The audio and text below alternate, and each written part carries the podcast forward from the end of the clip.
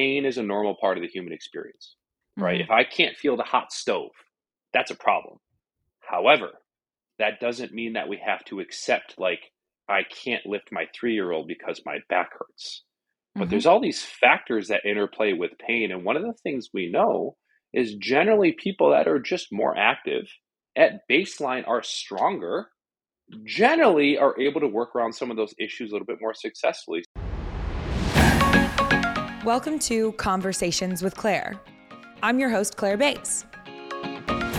I'm a movement, nutrition, and mindset coach through my app, Wellness with Claire. Podcast host, coach at The Collective in Austin, Texas, sober alcoholic, brand builder, and competitive hybrid athlete. I've created this podcast to share inspiring stories and have meaningful conversations in hopes that we can create community together to learn and grow. Oh, and I hope to make you laugh. Welcome to Conversations with Claire. Let's talk about coaching and how to get from where you are now to where you want to be. Wellness with Claire is my very own coaching platform where I offer personalized meal plans, personalized workout plans based on your goals, accountability through community, and weekly group coaching calls, mindset coaching, and tracking features for results.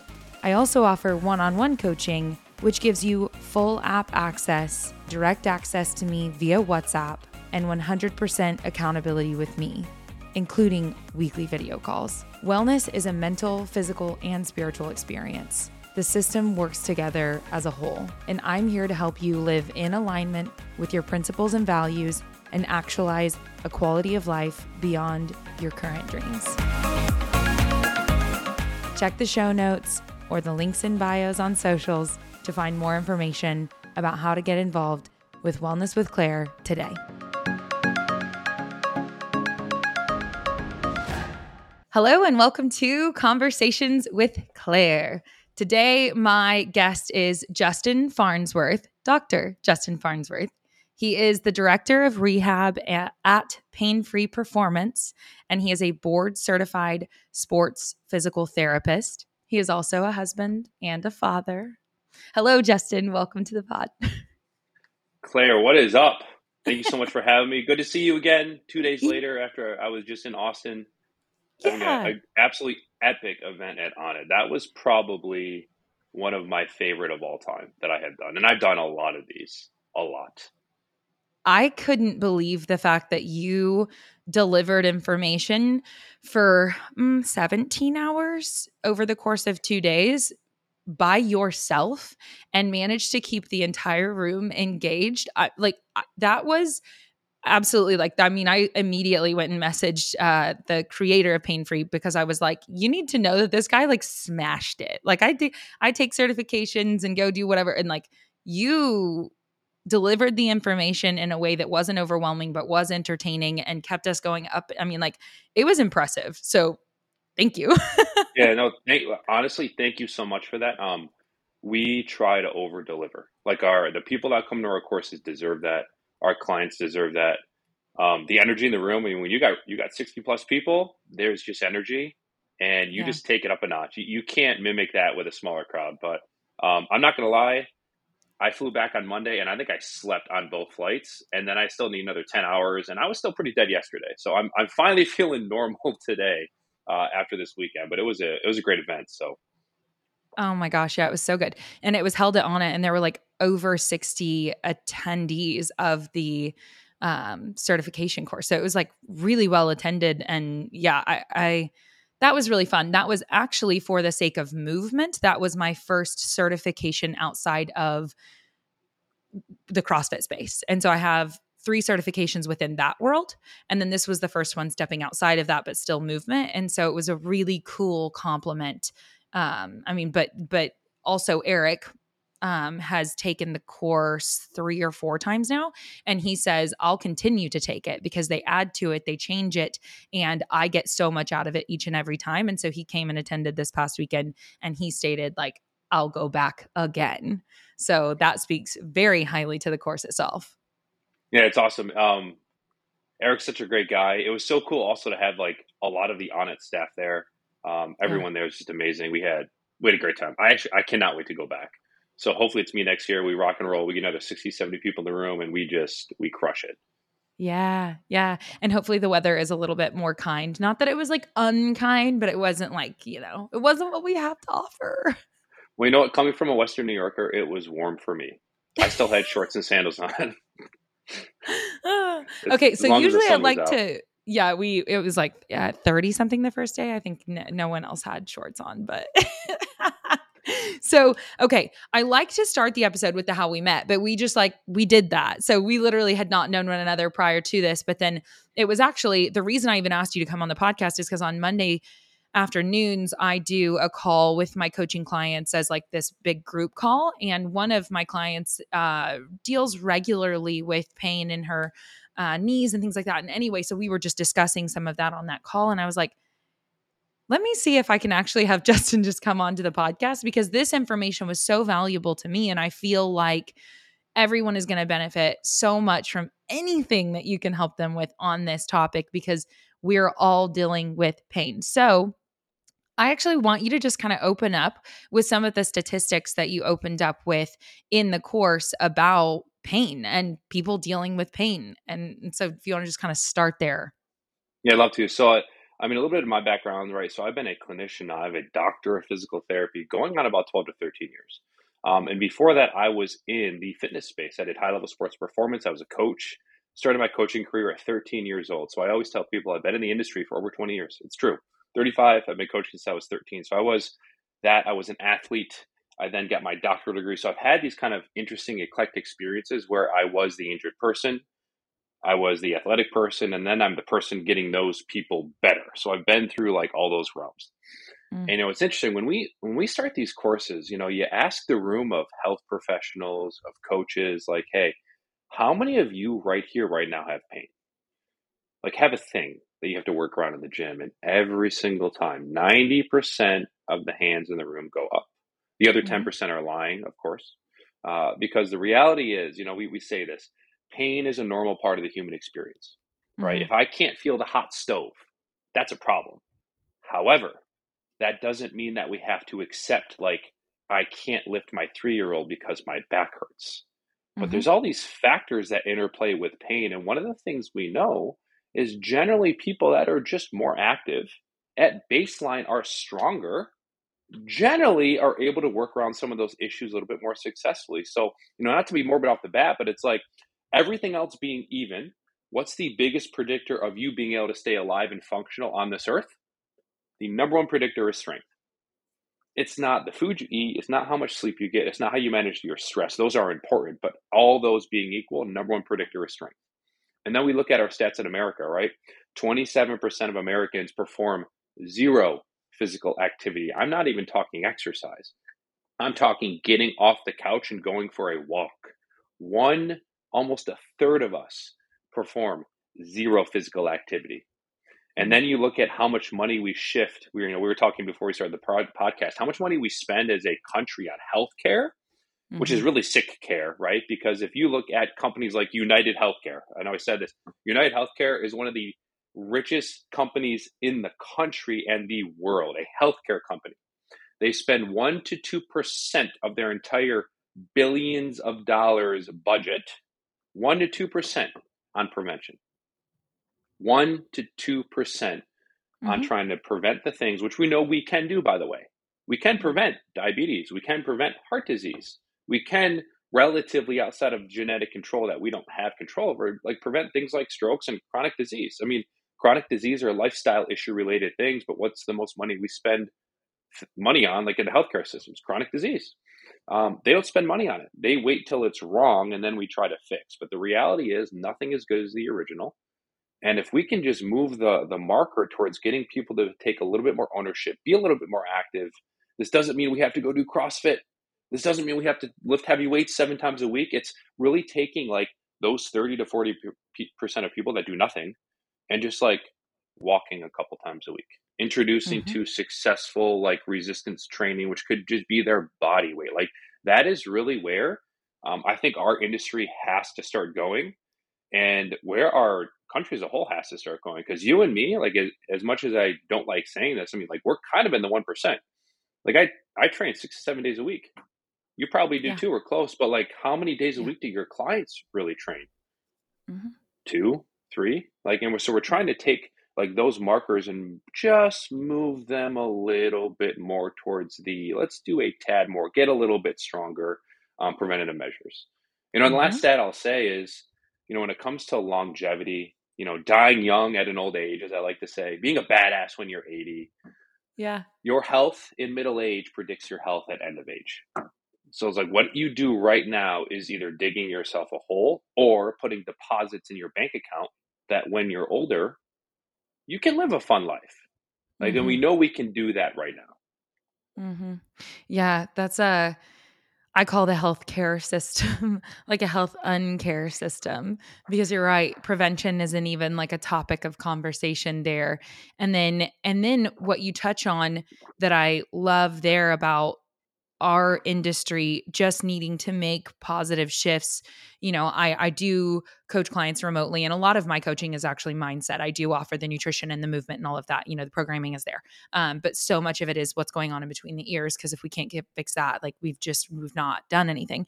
And uh, so with my clients my challenge to them to the best of my ability is intentional movement every single day. I give them the programming with the strength training. And, you know, if they want it for performance, we've got that.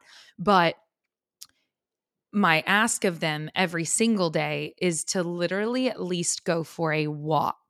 Like I'm like if you if you haven't done anything else all day because sometimes our nervous system is overwhelmed with all of the other stress factors in life and sometimes actually going and like crushing it in the gym just like isn't the move and i know that you know that you know? So I'm like I, on those days i am not asking you to even go to the gym. Go put on your sweatpants put on the biggest hoodie you hoodie you have whatever make yourself as invisible as possible and go walk around your neighborhood go walk around somewhere foreign whatever just walk. Like that's and so I loved during the cert, I remember you referencing, you know, how powerful walking is because I am just on this like, you know what, on the days that you're up for it, like let's get it. But let's at least intentionally move. And and that makes it so much more approachable. Like I feel like for someone who isn't currently intentionally moving, the idea of suddenly adopting a regimen of 5 to 6 days a week like we're doing, you know, or it's just it's so far from current reality and so how do we make it more approachable? So 100%. And it's about getting those people off of looking at Instagram because you go on Instagram, you'll see like all influencer type people like do this, do this, do this, and it's like no, like we need to take ten steps back and just get them to move their body through space mm-hmm. a mm-hmm. couple times a week. Start mm-hmm. there and make them successful with that. Yeah, and then and then if we even want to go a layer deeper, which I don't know that I want to get too far into that and here I am stepping my toe in, oopsie, is just like so much of that content too is not actually what they're doing day in day out. Like it looks good and it looks like catches your eye, but is that actually what they're doing to get the results that they have? And far too often that answer is no. And so that's just misleading as hell.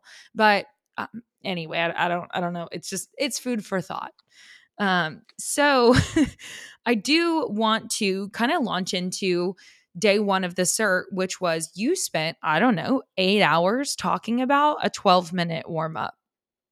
And what you said that I feel like this analogy is beautiful is simply saying you're taking the parking brake off. When you were talking about what you do in a warm up and how important the warm up to whatever you're going to do movement wise is so important and how anybody can do it, you know, within 12 minutes. And you broke it down for eight hours and gave us so much information that I so appreciate. But just even, you know, taking it back to that simplicity piece of it's simply taking the parking brake off. So I kind of want you to just spend a little bit of time on why is a warm up such an important piece of movement for anyone who's choosing to go intentionally move their body? And what are some maybe tangible takeaways that we could format into a handful of minutes versus eight hours for someone? Yeah, so it's about how can we transition from my I sat at a desk for eight hours in a car for another one to two on the way to work. How can I bridge the gap from no movement to I'm ready to do something actionable, whether that's in the gym, whether that's yoga, whatever. I'm ready to move my body. Like, how do we prep and prime the nervous system? Um, and too often we have kind of this either end of the spectrum. We have the well, the cheetah doesn't warm up when they run, so neither am I, right? Because mm. I'm a cheetah. Well, no, you're not. And then we have the other end where it's like my whole workout is a warm up, and I forgot to maybe do sustainable things that'll get me progress in the long term, right? So, you know, we talk about should we warm up? The answer is yes. Like the research is pretty consistent with when you perform a dynamic warm up, you reduce your risk of training injuries, but you also positively affect your performance. So you get like, it's called a win win in my mind. Like mm. you win on both ends of the spectrum. Um, but how can we make that warm up actionable? Well, number one, we have to make it like feel good. So, you know, people like feeling good. So we talk about our phase one and two stuff, which is a very parasympathetic, like kick on recoverability aspects, kick on aspects that help people manage pain first.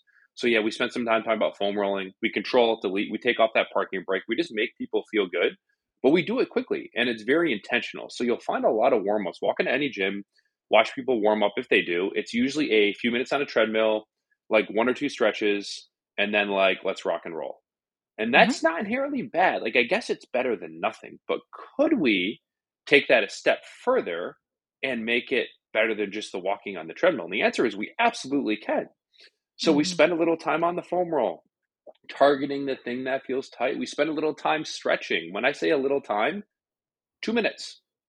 Two minutes on the thing that we dictate is the biggest, like low hanging fruit that'll make my training session better for a lot of people, that's probably their hip flexors, their pecs, their T spine, those postural things that get quote unquote tight when we're mm-hmm. just not moving our body all day.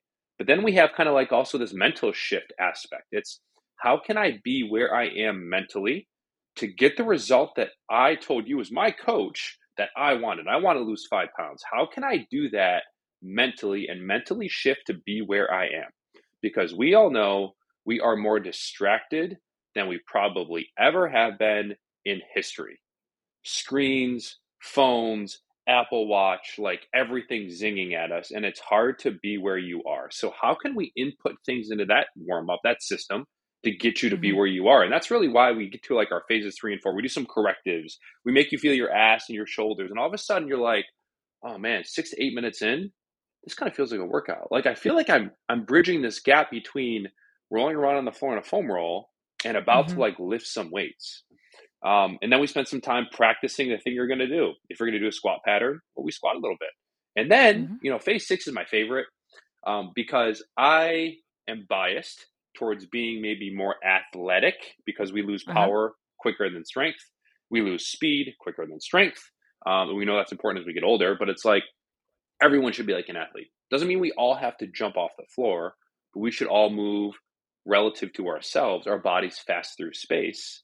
And you know, I said this mm-hmm. in the mm-hmm. course, and I'll say it here. It's like we spend 20 years playing sports, and then we spend the next 60 to 80 never being athletic again. It doesn't have to be that way, right? Mm-hmm. So we mm-hmm. talk about fall risk, injury prevention, like those things require fast movement. So that's like, hey, we make you feel like an athlete, you know. And in the end of the day, it's not so much about the ins and outs of how to do this perfectly, but it's about how can we take someone who doesn't have a physical practice, who has chronic pain, and how can I make them feel like ready? How can I make them feel like a badass and do it effectively and quickly so we can get a training effect?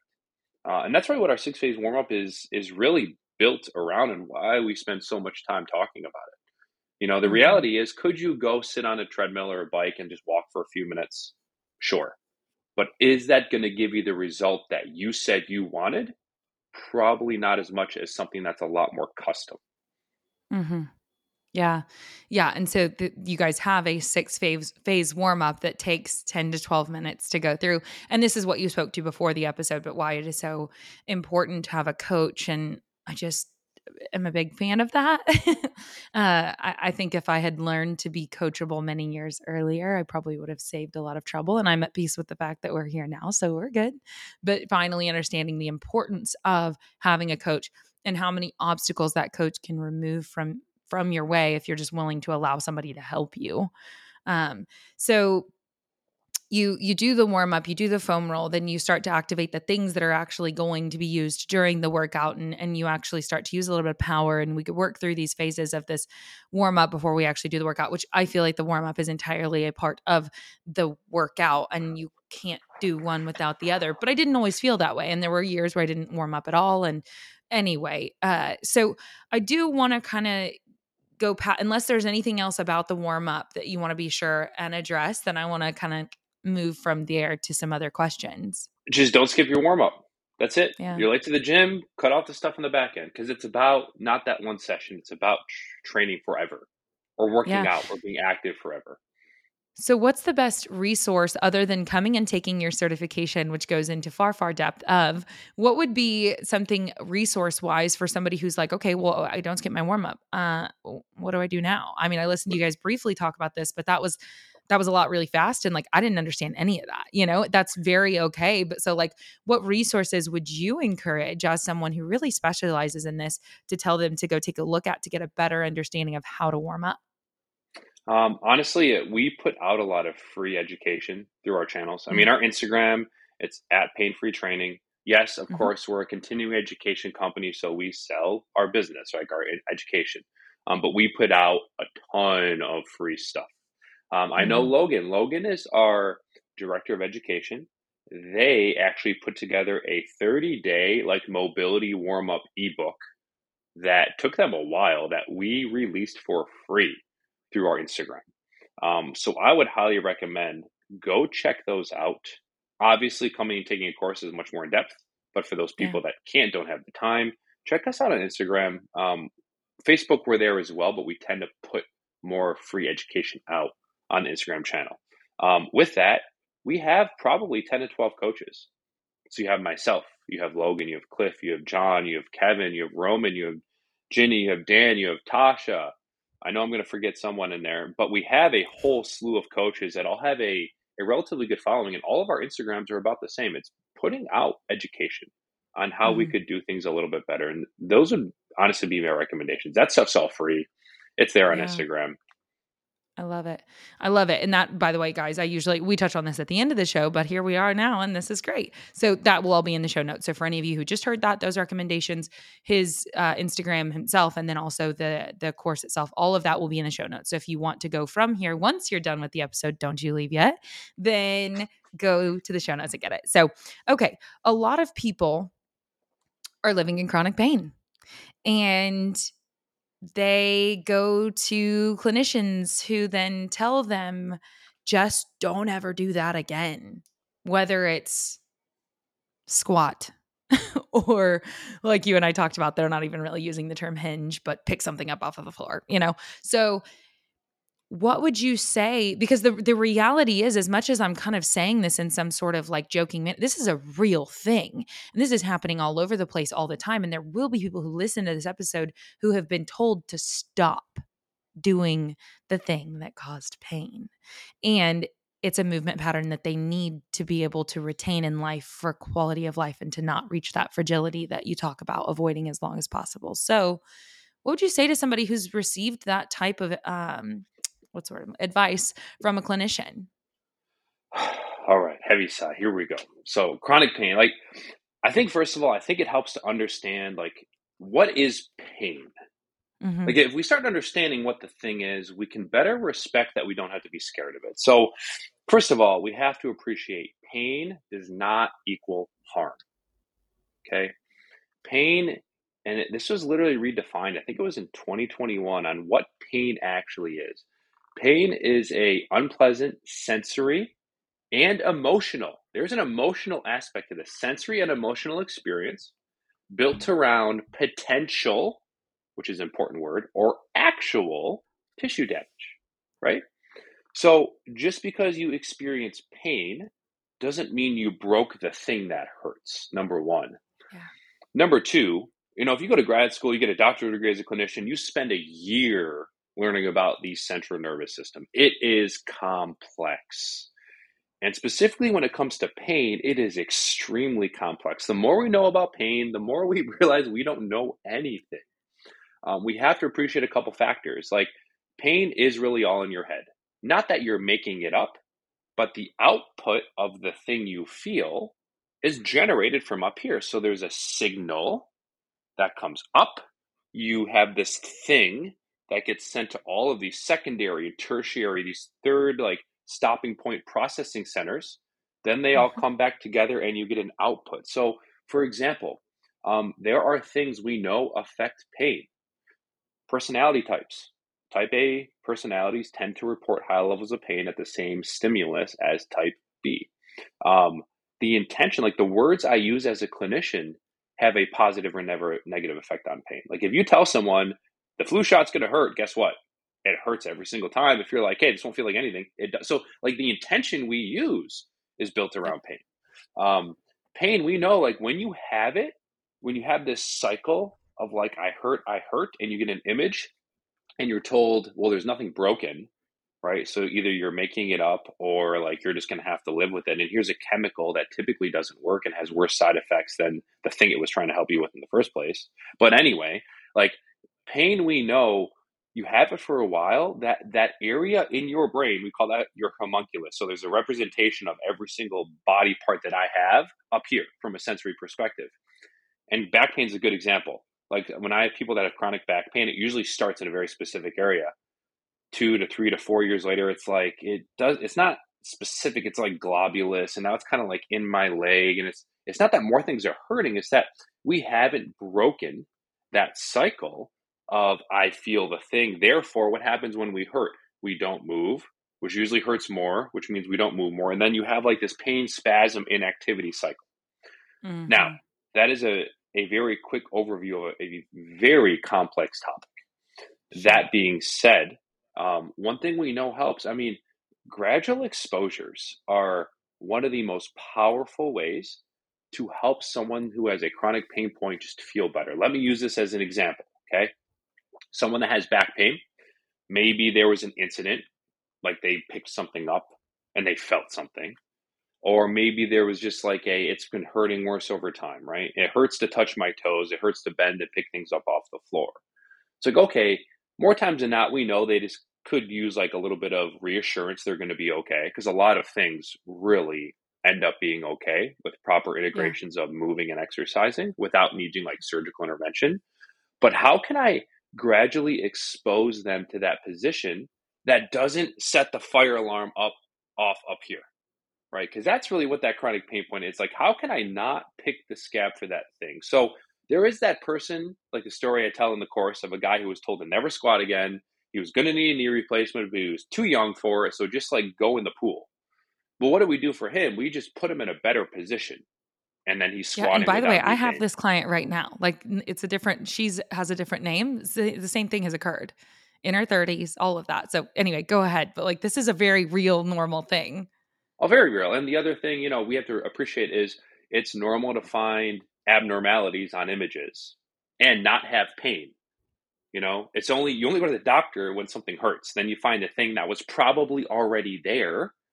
It's just now you have a pain point, and then we like say, "Hey, this thing is broken. That's why you have pain. We can't prove that. And then you get surgery and surgery doesn't work. And like no one addressed the underlying issue, right? So yeah. very common to have things wrong in multiple different areas.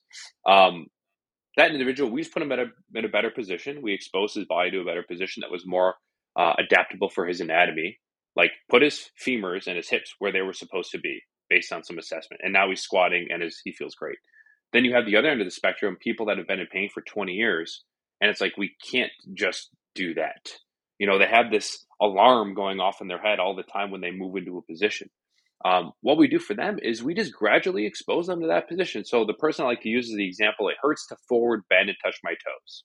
And that's hurt for 20 years. And they're like, every time I do that, my back, like I know I'm, I'm blowing out a disc every time, right? Like these are just words we use to scare people. Then you sit mm-hmm. them in a chair, sit in a chair, and then they touch their toes and their back feels fine and you're like it's the same position with a less you know less demand on your body as a whole because you're sitting and then what do we do? We just gradually re-expose um, to forward bending. And all that does is it breaks this cycle of my brain kind of overreacts based on an exposure i had before and we try to break that pain spasm don't move cycle that happens. That is a lot more complex than just like the I've had a knee thing for a couple years. Let's put you in a better position, get you stronger. It feels better. Um, a lot of Americans, however, are dealing with these chronic pain points. And it's really sad because they become defined by being that chronic pain person. And all of a sudden, they're like, I can't, I can't, I can't. When really our job is like, you can. Like our job is to find what's the hardest thing they can do well.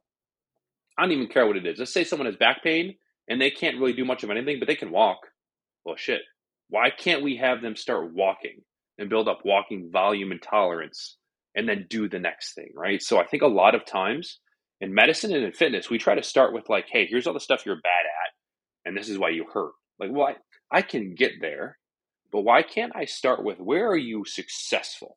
Because mm-hmm. people mm-hmm. want to feel successful. That's an mm-hmm. awesome feeling being able to do something when you've been told all these things you can't do. Absolutely.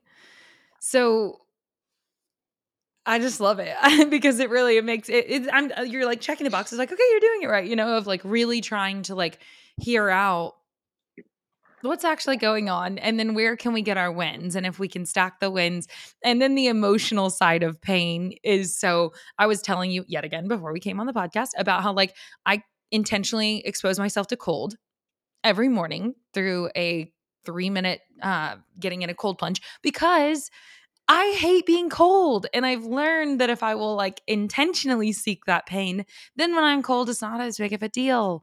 It's the same as when I'm doing a heavy split squat and the emotions that are attached to that pain. I even know because I've been practicing for so many years that the pain that I'm feeling that is evoking emotions to the point where I am like whimpering I actually know that I'm safe because I practiced the pattern so much. So I know that I'm I'm okay. I'm moving in a pattern that that is mechanically we're good. I'm still feeling this sensation. So imagine if I didn't have that trust in myself in that way. Imagine if I hadn't built that. You know, I can just imagine that that pain would then tell me everything about this is super wrong. You're not okay. You're not safe. So instead, I have to back it off and build it. And that's what progressive overload even is. Yeah. So that's exactly right.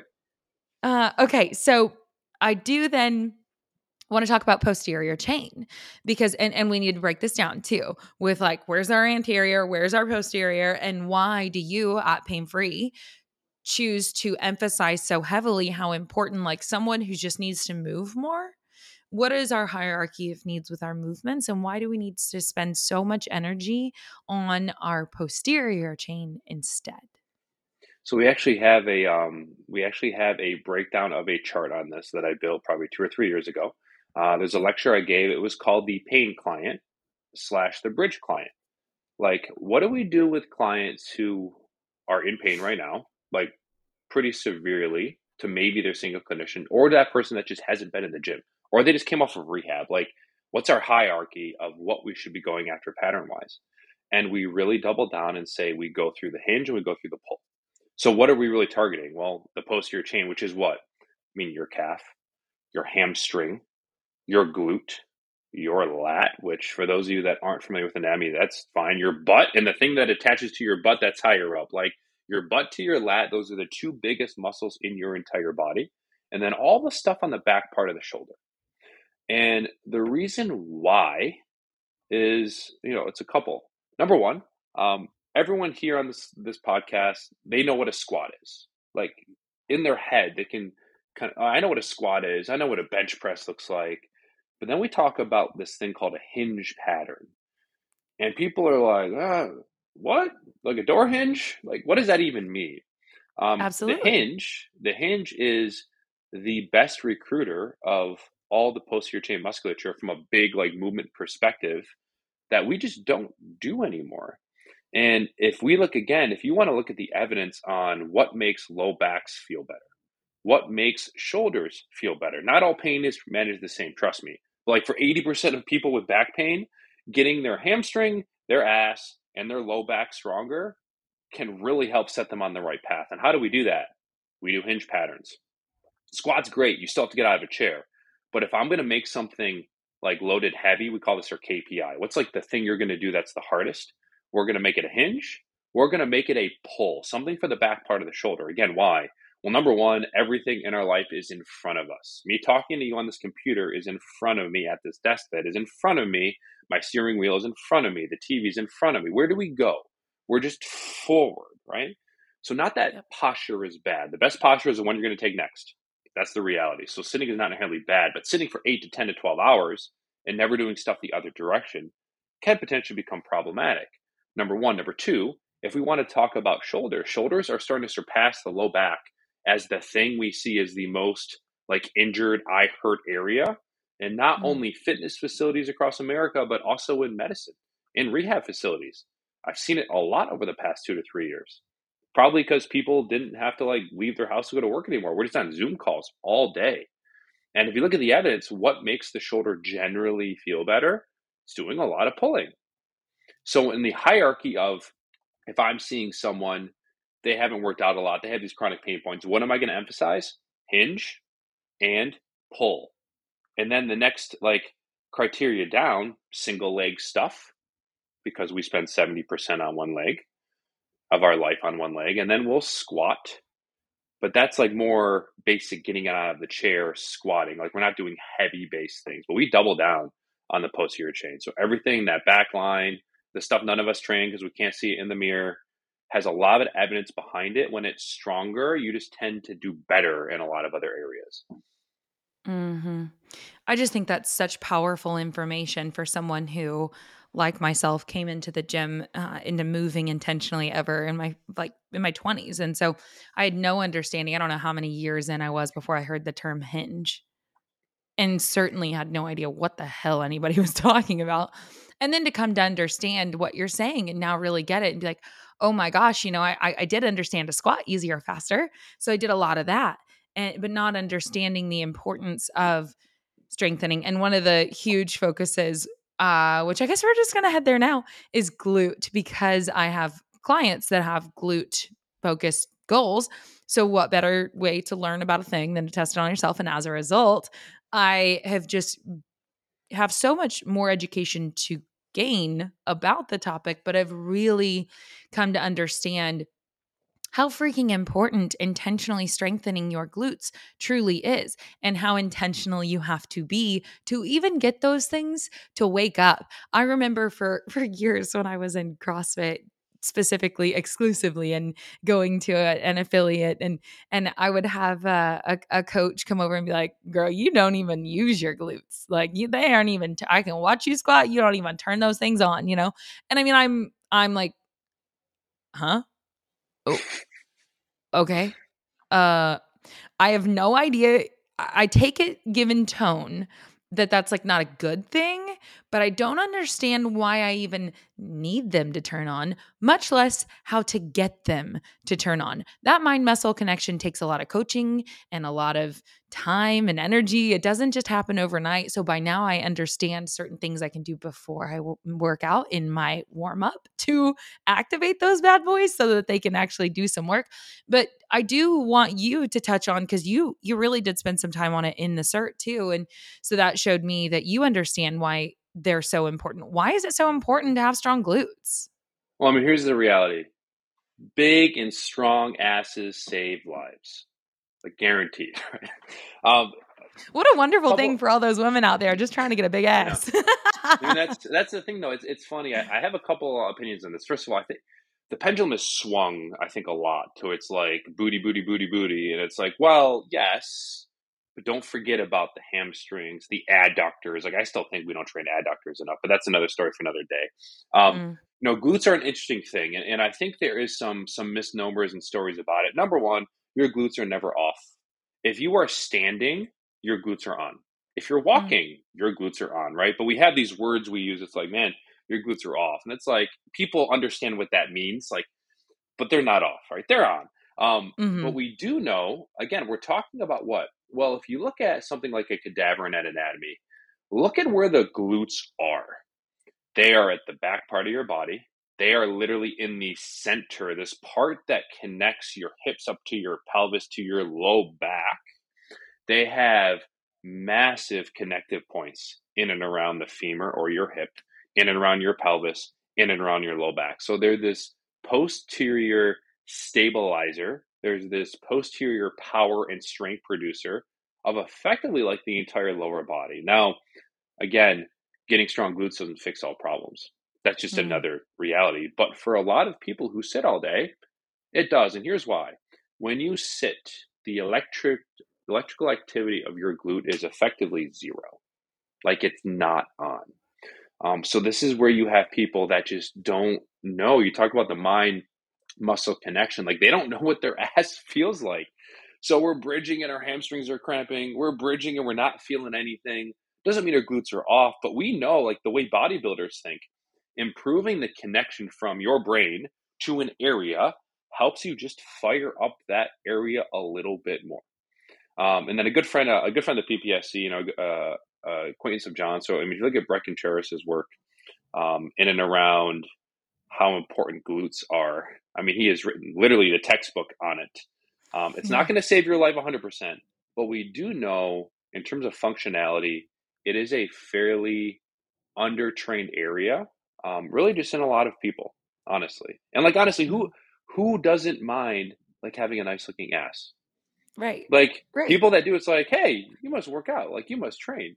And it's this big supportive structure for the entire center of your body, which gives you just better abilities through kind of everything else that you do. Yeah.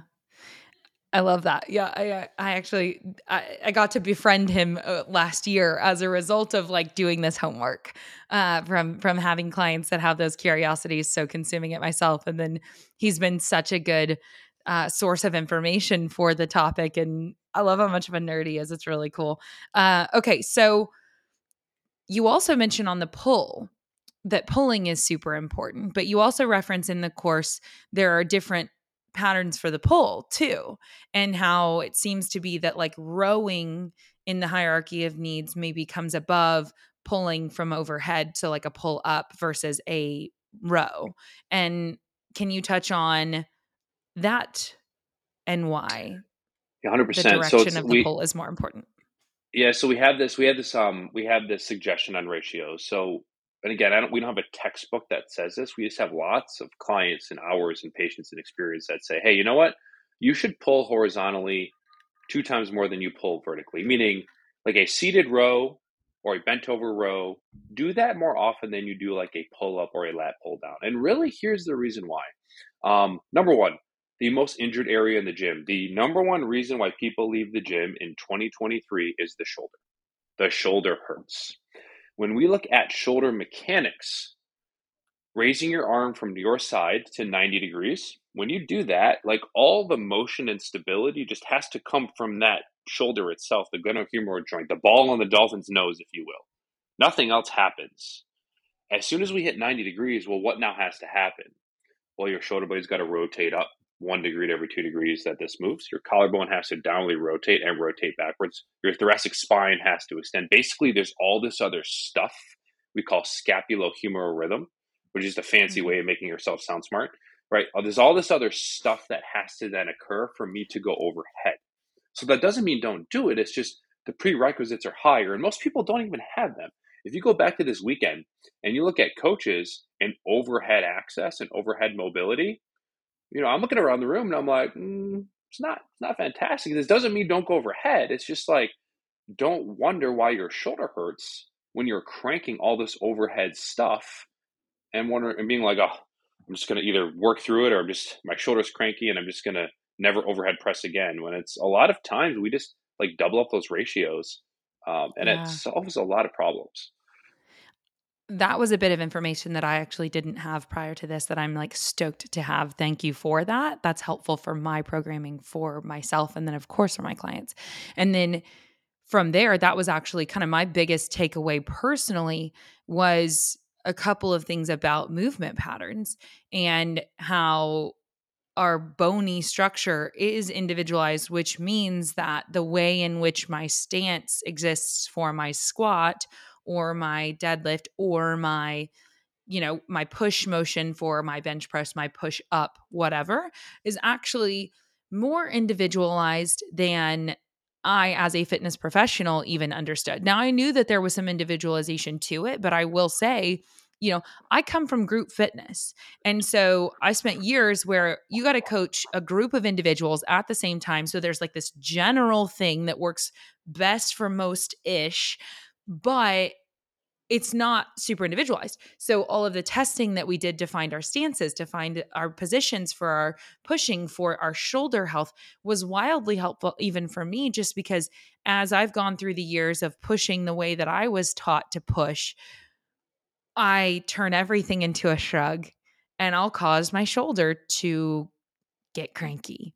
And so mm-hmm. it was just a great education to understand that like our bony structures are all different. And so actually, even there are some like you said like there's some general things that go well for most you know uh it's an individualized experience like like highly individualized is there anything that you would like to like add to what i've said about that because that was a huge takeaway from the experience for me yeah i think um it's interesting it's like you know, 60% of the time, this works for 60% of people. And then it's like, mm. well, what about the other 40%?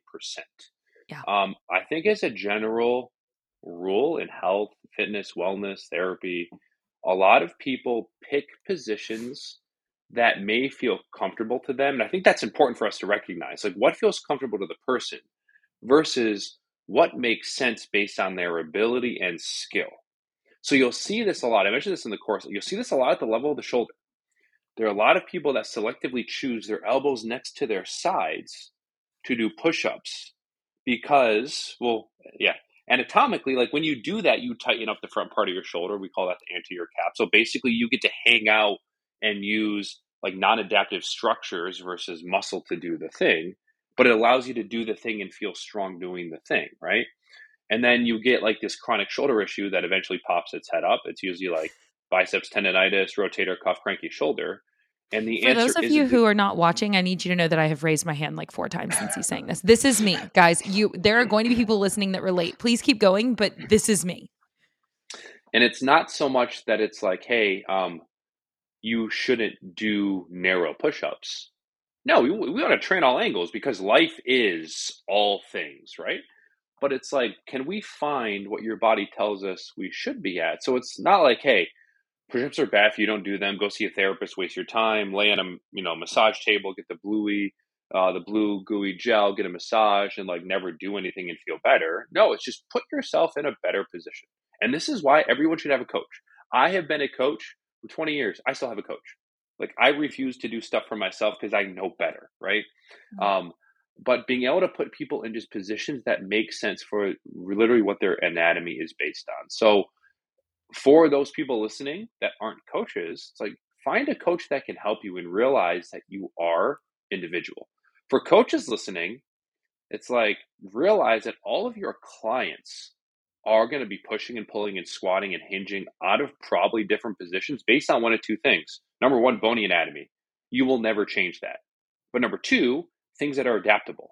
Like soft tissue muscle is adaptable. So, for example, if I've got tight hamstrings, we can adapt that and increase my range potentially if that's a goal of mine over time.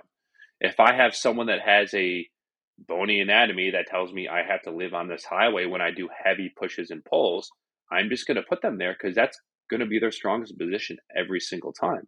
Um, the mm-hmm. problem that happens is, I think, with most of our baseline education, and I get it. Like baseline, you got to start somewhere, right?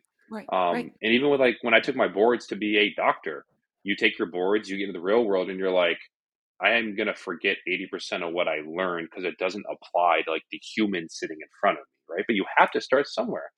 And most of your textbooks will tell you a squat is feet shoulder width, toes forward, and that's how it has to be done. When 90% of time, that's how it doesn't need to be done. And the thing that's even crazier 80% of humans have a right hip that is, from a bony perspective, different than their left hip. So, yes, mm-hmm. quote unquote, asymmetrical squats, meaning from the outside, right? If we looked at the level of the hip, we talked about this weekend, it would be like, boom, it'd be equal, right? Um, looking at those more asymmetrical positions tend to be more common than just the feet shoulder width toes forward. Every push mm-hmm. and pull narrow elbows. And, and the reason we know this, like things start to hurt. So then people get told, don't squat, don't push up, don't do this. Like, fine, go get in the pool. do something less loading. When it's like, no, we just we just have to coach and figure out better for that person. Mm-hmm. I love that. Okay, so I want to talk about aging because it's so important to you. And you actually told a story during the cert that was like super near and dear to you about fragility, frailty for your own family. And so, do you mind sharing that here and then kind of talking about some of the things you're passionate about it and maybe like what somebody who is taking a look at life in their later on years and trying to figure out how to stay out of that or how to get out of that? What would you say? I'd love to tell a story. I, I, might have a little bit less energy than when I was telling it uh, in front of those people because I was I was fired up, right? Um, Big first, first things first. First things first, and I apologize for the language here, but like age is not a fucking disability. Like that. Period. End of story. And the reason we know this is, man, you mean you got ninety year olds running marathons, you got twenty year olds that can't walk up the stairs. Like period. End of story. This narrative has to move away from I'm older and therefore I shouldn't do certain things. No, no, the best thing is the thing that makes sense for you as a human. Um, you know, I tell this story how the aging process, the the positive effects we can have on people, like hit home hard for me. Um, and I'll give the condensed version. So it was uh, we were living in New York City at the time. Uh, I got a phone call from my dad. Uh, my dad's like, "Hey, I'm going to take your mom to the hospital," which is never good. And come to find out, uh, he took her to the hospital because she wasn't able to get out of bed for the previous day and a half to two days. Um, so he takes her in. Uh, they aren't really able to find much wrong with her. They just label it as like a stress reaction. Everything looked good. Um, come to find out, she wasn't able to get out of bed for about a year after that. She was on bed rest for an entire year, lost about 30 to 40 pounds. Um, you know, I, w- I would call her, see how she was doing. And, you know, every time we talked, she'd always talk about how she couldn't live like this anymore and she wanted to kill herself. And that was like the conversations we had had for a full year. And at the time, you know, she's 64, 65 years old. Um, not that that's old by any means. It's just, you know, so you don't bounce back when you're sick at 65 like you do when you're 15. Like there mm-hmm. is some like as you get older, things just get harder, right? Mm-hmm. Um, so we uh, we made a move out to Rochester, and I finally convinced her to come in and to uh, to try some you know some therapy, just kind of some conditioning, and she agreed to only come in and see me, and I worked her harder than I have worked I think any patient I have ever worked with in my entire life. Like I've worked professional athletes, I don't work them as hard. Like she worked hard, mm. and um, you know, an amazing thing happened. So she used to always feel like she was out of shape. This was before she got sick.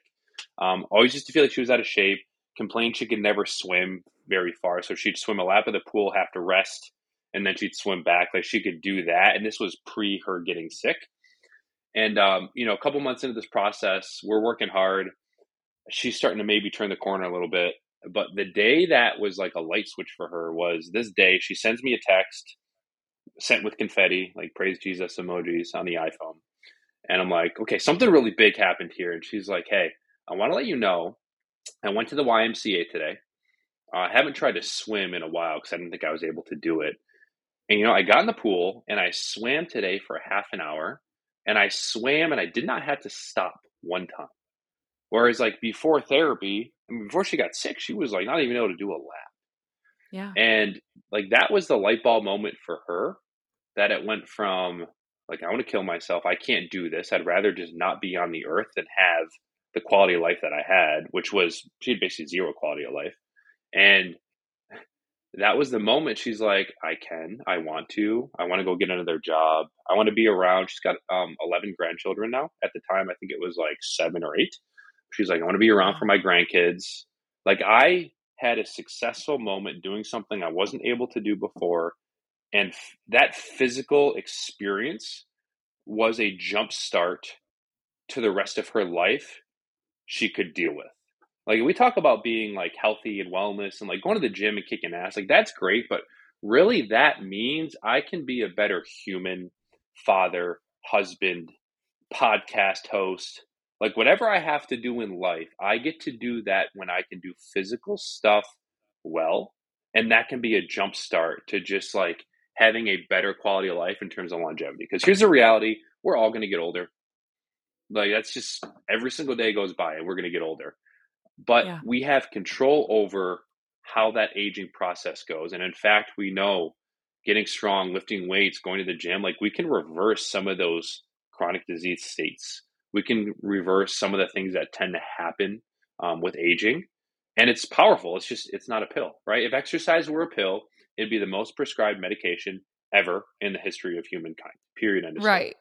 Right. This uh I just last weekend, well the weekend prior to so two weekends ago, I went to visit my aunt and uncle that live in Houston and they are wonderful.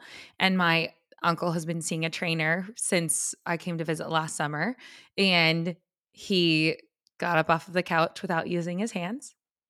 And he he's in his 60s and he said to me, "Hey Claire, I just got up off of the couch without using my hands." Did you see that? Like, I can do that again. And I'm like, that is, and I said, you know what we call that? Reverse aging. You are literally reverse aging right now. and it's just such a cool moment because, like you said, like we being young still, you know, get to performance focused stuff, whatever. But at the end of the day, like literally being able to pick stuff up and down, get yourself up and down, put stuff over your head safely is like the primary focus of all of this stuff that we're doing for longevity's sake. And it is so powerful. Imagine for a second being someone who can't get off the floor and who lives alone and is therefore scared to like participate in life because you know if you fall you can't stop yourself and if you do Yeah, fall you can't get off the like just imagine being that person like it, it is terrifying you know Yeah. imagine being like i can't go out of the house because i can't last more than 10 minutes just like walking in the parking lot into the store and like we all i think you know we tend to take our health for granted and we really shouldn't like every day thankful for what we have um Yeah. and realizing that just like movement and exercise is- it's it really is the best medicine um yeah. you know one thing I want to throw out there and this is again just a a justin passion point if you will if you go to therapy physical therapy the goal is to leave better than you were before you started because where you were before you started is why you're in therapy in the first place right? Mhm. So we get lots of people that come in and, hey, what do you want to do? I just want to get back to doing this. That's not good enough. You need to be better than that because I never want to see you again. Yeah. Um, health, wellness, fitness, really no different. The goal is always better. And I don't care how old you are, you can be better. You can get stronger in your 60s than you were in your 50s, than in your 40s. Shit, if you're doing the same stuff with at 65 that you were when you were 35, that's getting stronger. Like as you're getting older, being able to maintain the same like bench press, squat, deadlift, or something like that, that's still getting stronger. Mm-hmm. Yeah. And that actually leads me to the fact that that we before we started recording again guys, clearly we had conversation. It was we talked about healthcare and where you want to see it go and I'd love for you to kind of quickly touch on that too of just you've experienced, you know, you've been a clinician, you've worked seeing tons of patients a day and you've transitioned to a bit of a different form of delivering this service now and your wife has experienced something as well because she's a pelvic floor specialist, right? And Yes. so, with y'all's experiences, you've really seen the ins and outs of the system. And you've got some aspirations I really like that I even think are like already starting to occur. And so, yeah, can you just kind of touch on like what that looks like? Yeah. So I, you know, we talked a little bit earlier, like it, it's not a healthcare system. So he, I think it's important to say, like your doctor, whoever's listening, your doctor does generally care about you. Mm, The mhm. system does not let them. That's the reality. The people in medicine that are in medicine are generally good people for the most part. We got into it because we want to help people. Yeah. But I think that's an important message. A lot of people Really really, struggle with trust there. That's a very important message. But here's the challenge. Um, if I'm a doctor and I've got to see 50 patients a day, because that's the requirement because insurance doesn't reimburse enough for me to see less, which means I have to keep the lights on because there's that many sick people. It's like, how good can I really be giving each person I'm seeing three to five minutes? All right. So there's stats around this. Your primary, average primary care physician in the United States gives each patient about three minutes on an office visit. How am I supposed to help you with all of your chronic disease related issues in three minutes? I just can't, right? Um, if you look at, like we talked, United Healthcare, United Healthcare is just underneath Apple and Amazon as one of the richest companies in the entire world. You know, giving their CEO another yacht and another house, but not paying for basic medical services that people generally need. Yeah. Um, and we have a system where our insurance companies are more beholden to their shareholders than they are caring about the outcome for the patient in front of like me. And I know this because I've been on the phone with multiple healthcare insurance adjusters. I've got a patient, 15 years old, post-op knee, wants to go back to playing sports, and you know their insurance only has 15 visits. Like I get it. That's that's the maybe the one their parents' company could afford, the one they could afford. Like I get insurance is not you know it's not cheap, um, but you know I get on the phone and it's like, hey, this kid, he's at 15 visits, he's doing well, but like we still have this to go. And they're like, well, he's at less than four out of 10 pain. That's discharge criteria for most insurance companies. He can walk at least a mile, which means he can go to and from school, and he can go up and down a flight of stairs because he answered all that thing on his questionnaire. So we don't cover anything else. And then it's like, if you're setting that like 15 year old up to where they're being forced out of therapy at a lesser level than where they were before, you can't wonder why you're then paying for their diabetes medication when they're 30 years old. You can't wonder why they're having cardiovascular disease at 40, at a risk for a stroke at 45, when that probably started by getting hit down a notch when they were in their teens. Mm-hmm. But when it becomes about money versus the outcome, this is what happens. Um, you'll see this every year. Health insurance companies raise their costs one to two to three percent every single year. And by the way, they cover one to two to three percent less services on the back end every year. Like it's kind of an unsustainable model. So again, this is my bias. Um, I don't. I have insurance. Like I have catastrophic insurance, but I don't really go to the doctor because I don't need to. I would rather go pay someone cash to give me the time that I know will be helpful to me, uh, the time I feel like I deserve as a patient, and basically getting out of this sick care reactionary system and be more preventative on our healthcare. And that's really the other crazy thing. If you just do go to Google and research prevention of this disease, like we know we can prevent a lot of these issues. Evidence supports it, but it costs money to do that. And insurance companies don't cover that. It's sad. A United Healthcare cover, you know, one or two percent of their billions of dollars goes towards prevention. One to two percent. And it's yeah. like if we put a little bit more emphasis on the prevention of disease, um, we would not only improve the quality of life of every single human in America, you would actually spend a lot less money downstream when they're 40, 50, 60, 70 because they never got the thing in the first place. Right. Right.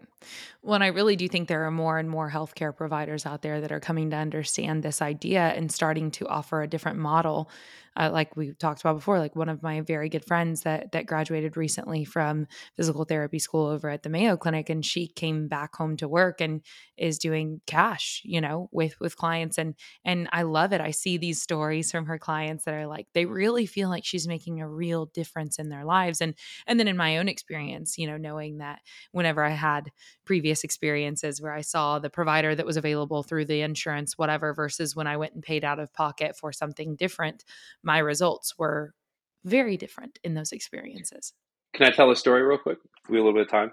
Yep, go. My first ever physical therapy experience. I was 18 years old. Um, I had signed a um, scholarship to go play soccer in college. Uh, full ride for four years was awesome. It was about eight weeks before preseason was starting, so it was my last year of club soccer, and we were playing a local professional soccer team here.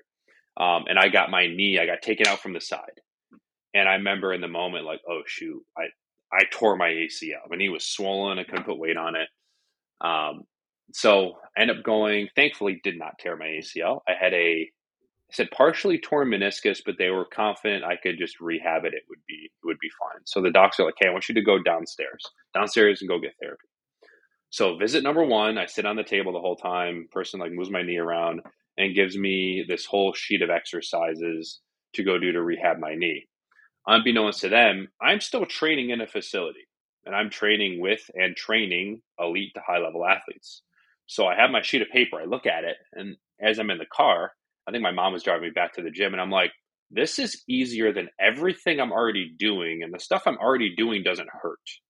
So I'm just going to keep doing what I'm doing, which is literally like squatting and deadlifting through less range with less load, like getting in and doing some aqua running, like doing things we know that are, are fairly obvious, I would think, in rehab, but like generally worked. Um, go back for my second visit. My knee's feeling decent. This is like a week later. And I remember I walk in and my therapist says, Hi, go get warmed up.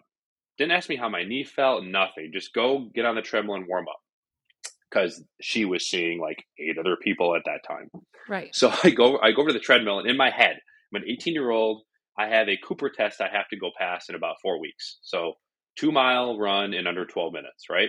So in my head, I'm like, I need to go prep for that. I'm not thinking about my knee. I'm just like, I got four weeks till preseason starts.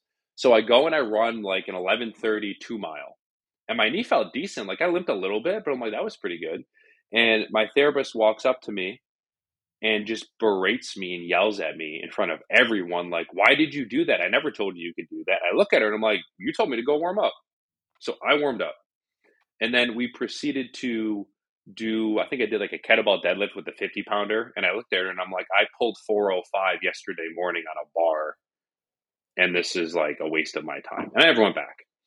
Um, and the reason I bring that up like I think and I asked this at the course this weekend too I love therapists. I don't want therapists to think that I'm just sitting here shitting on them. I am not. They are good people. It is a hard degree to get and we serve a very valid purpose. But the system that mm. we work in just doesn't really allow us to succeed and therefore doesn't allow our patients to succeed. It really doesn't. And I remember asking everyone this weekend at Onnit, like, how many of you have been to therapy? I think every hand in the room went up. Uh, and I had asked, generally, how many of you felt relatively under challenged? Like you, you maybe could have been pushed a little bit harder or you were doing better on your own. And I think it was the same amount of hands and again, I, it's not the therapist's fault per se. It's just a system that doesn't allow people to be pushed and be wildly successful, unfortunately, because yeah. the volume that's required. Right. Yeah. Yeah. That's a, oh gosh, I'm sure everybody listening is just gonna be like, well, I relate, you know, in some way to one of these stories. It's, it's gonna hit a lot, hit home for a lot of people, whether it's themselves or someone that they care about. So, Okay, so we do have to wrap, unfortunately. As much as we could easily keep going, I mean, you gave solid information for 17 hours and i'm sure i had more questions so this is not fair to only just try to package it up here but i sincerely appreciate what you have managed to deliver in such a short period of time and just the fact that you've chosen to like do that here that means a lot to me so thank you. Of uh, course. Let's do I it again. like, yeah, yeah, I'm, I'm, down. We can get we can get specific too. So I know that I had a lot of like responses about knee pain, and and you've got thoughts about knees that would be great to share. But we have to wrap here. I've got we got to do this. So okay, I want to know. I always like to finish out episodes knowing what are three things that you are grateful for today. They can be simple. My daughter, my wife, my health. Three Those good three. things. Like yes. I love it. Okay, I'm going to be a little bit. I say mine as well, and I'm going to be a little more long winded. Sorry. Uh, three things that I'm grateful for. The first one is a phrase that I was taught a couple of years ago that I like live by, and it is long term. We don't make long term decisions based on short term emotions. And the reason I'm bringing that up is just because last night I had a really hard conversation with someone that I care about. And in that moment, I just really appreciate that I was taught that tool. And I'm not saying I always knock it out of the park and perfectly adhere, but either way, to have that understanding now that like how my emotional reaction feels to the way that this individual is interacting with me maybe isn't what I actually want to do here. So I'm grateful for that tool. I'm grateful for sunshine and warmth being in Austin. It's really warm right now in, in March that or I'm sorry, it's only February. That doesn't feel fair. Uh, and then I'm also grateful for cold therapy. I have been doing that every morning, a few minutes in the in the plunge every morning. It's just it's a cool way to start my day. So I'm grateful that I have access to resources where I have the opportunity to get to do that. That's really cool. So same. My cold therapy is I just literally go outside every morning for three minutes. Grateful That's for it. sunshine and warmth. And you're like, yeah, just literally walk outside in New York. Walk outside. No cold plunge needed. Oh my gosh. All right. Well, hey, thank you so very much, like I said, for your time. Guys, all of his information is going to be in the show notes. So if you want to start to consume more from Justin, you would be just abundantly blessed to have the opportunity to be coached by him in person if you ever get that opportunity. Uh, but just follow along with what they're doing. They're going to give you a lot of access to a lot of resources that are going to positively impact your quality of life. You have done that for me since I met you a handful of days ago. So I appreciate that. And uh, other than that, we just hope that you guys have a beautiful day. Awesome. Thank you so much.